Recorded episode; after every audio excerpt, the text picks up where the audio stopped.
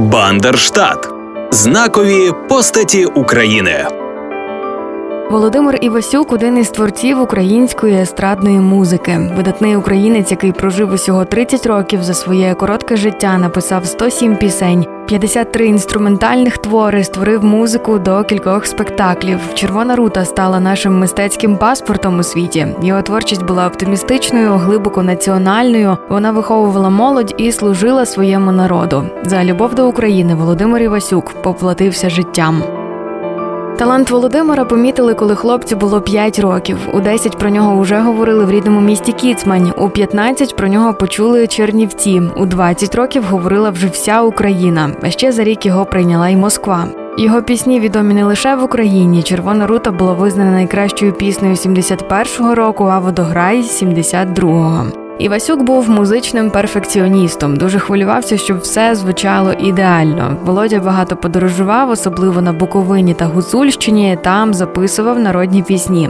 Ціною будь-яких зусиль йому хотілося знайти тлумачення поетичної загадки червоної рути, яка просто таки засіла йому в серці. Для 18-річного музики, закоханого в рідний фольклор, чуттєвого і чутливого до усього нового, образ червоної рути був хвилюючою знахідкою, справжнім откровенням. Та квітка не давала йому спокою майже три роки.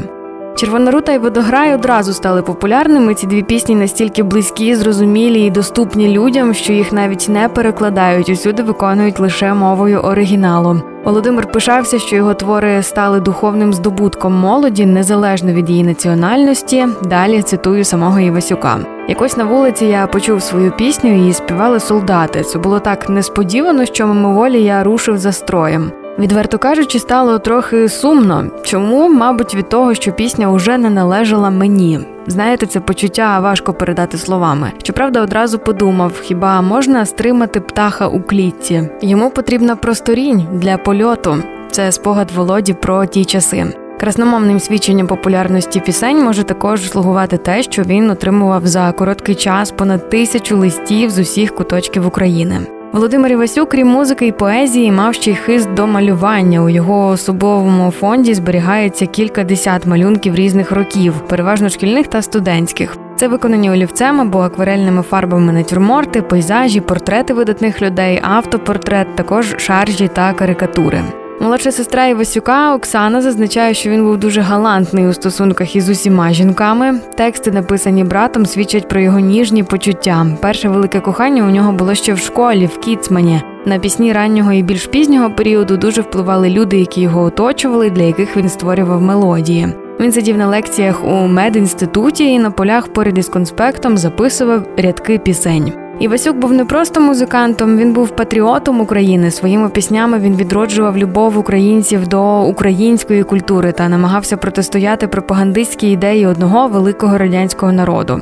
З Чернівецького медичного університету видатного українця відрахували не через те, що він погано вчився, а через вчинок, який виказує справжнього Івасюка. Він у 66-му році у своїй рідній Кіцмані був серед тих, хто скинув із п'єдесталу пам'ятник Леніну. За це він ще й 15 діб відсидів за хуліганство. Інцидент дуже тяжко сприймала родина Івасюка, але навіть сусід заспокоював маму. Казав, щоб вона так не побивалася. Цитую, що трохи пройде часу, і того дідька всюди поскидають.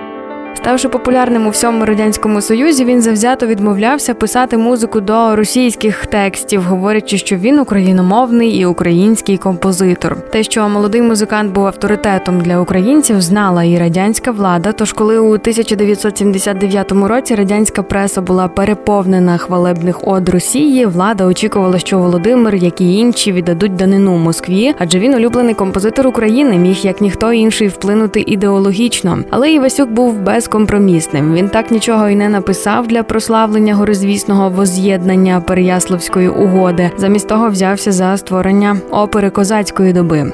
Це було того ж самого року, коли Володимир Івасюк помер. Офіційна версія, у яку ніхто не вірить, і яка донині має багато підстав для сумнівів. Це самогубство. Однак чимало фактів виказують на те, що молодий талановитий музикант пішов із життя не сам. За два місяці до смерті Володимира викликали у КДБ для бесіди із приводу гонорарів, які він повинен був одержати за вихід своїх платівок у Канаді. Його переконували передати ці гроші у фонд миру в обмін на дозвіл виїхати в Америку. Але видатного українця за кордон не цікавив, і він відмовився від цієї пропозиції. 18 травня 79-го року його тіло знайшли повішеним у лісі під Львовом. Між датою зникнення і датою смерті Івасюка є загадковий проміжок часу. 24 квітня 79-го року Володимир пішов зранку на заняття в консерваторію. Близько обіда повернувся додому, взяв якісь ноти і знову пішов, сказавши, що буде через годину. Володимира знайшли тільки 18 травня. Однак не міліція, а випадковий солдат, що наткнувся в лісі на напіввисячий, напівстоячий труп людини. До речі, пошуки велися із 27 квітня до 11 травня. Саме тоді була закрита справа, що чомусь мала назву пошукова справа по факту смерті композитора Івасюка. Ймовірно, уже тоді комусь було відомо, де він і що саме з ним трапилося. Інакше чому тоді пошуки припинили 11 травня, якщо тіло знайшли лише 18-го? До того ж, тіло зняте від петлі не мало ознак розкладання. Слід від петлі був свіжий. Пізніше у морзі давали свідчення про те, що в Івасюка було знівечене обличчя, поламані пальці і все тіло у синцях. Але незважаючи на це, слідчі завзято відпрацьовували версію про самоповішення, відкидаючи у сторону усі інші. Івасюка також намагалися назвати божевільним, говорили про творчу кризу. Відповідно до неофіційної версії, смерті Васюка була убивством, виконаним КДБ за наказом вищого керівництва радянського союзу. Архіви цієї справи, що зберігаються у Москві, дотепер ані родичам, ані працівникам музею Івасюка не відкривають, посилаючись на гриф таємно. На похорони Васюка прийшли більше 10 тисяч людей. Труну несли на руках до самого цвинтаря. Похорони композитора перетворилися на справжню демонстрацію. На могилі були гори квітів і вінків, які міліція викинула у цей же день. Наступного люди принесли їх ще більше, і так тривало протягом місяця. Це було свого роду актом громадянської непокори. У 2009 році Генпрокуратура України поновила давно закриту кримінальну справу про смерті Васюка, але в листопаді 2012-го справу закрили, нібито через відсутність складу злочину. Згодом у 2014-му генпрокуратура знову поновила закриту кримінальну справу, і нарешті офіційно було проголошено убитий співробітниками КГБ. Так заявив прокурор Львівщини у 2015 році. У 2009-му, коли видатному українцю мало б виповнитися 60, Івасюк був удостоєний звання Героя України. Володимир прожив лише 30 років, але ті роки були напрочуд змістовні, осяяні мрією про добро і красу на землі. У житті він мав щастя від творчості і від того, що зла нікому не чинив, ніколи не заздрів і невтомно працював для своєї доби і рідного народу, що дав йому сили бути виразником почуттів і дум свого покоління.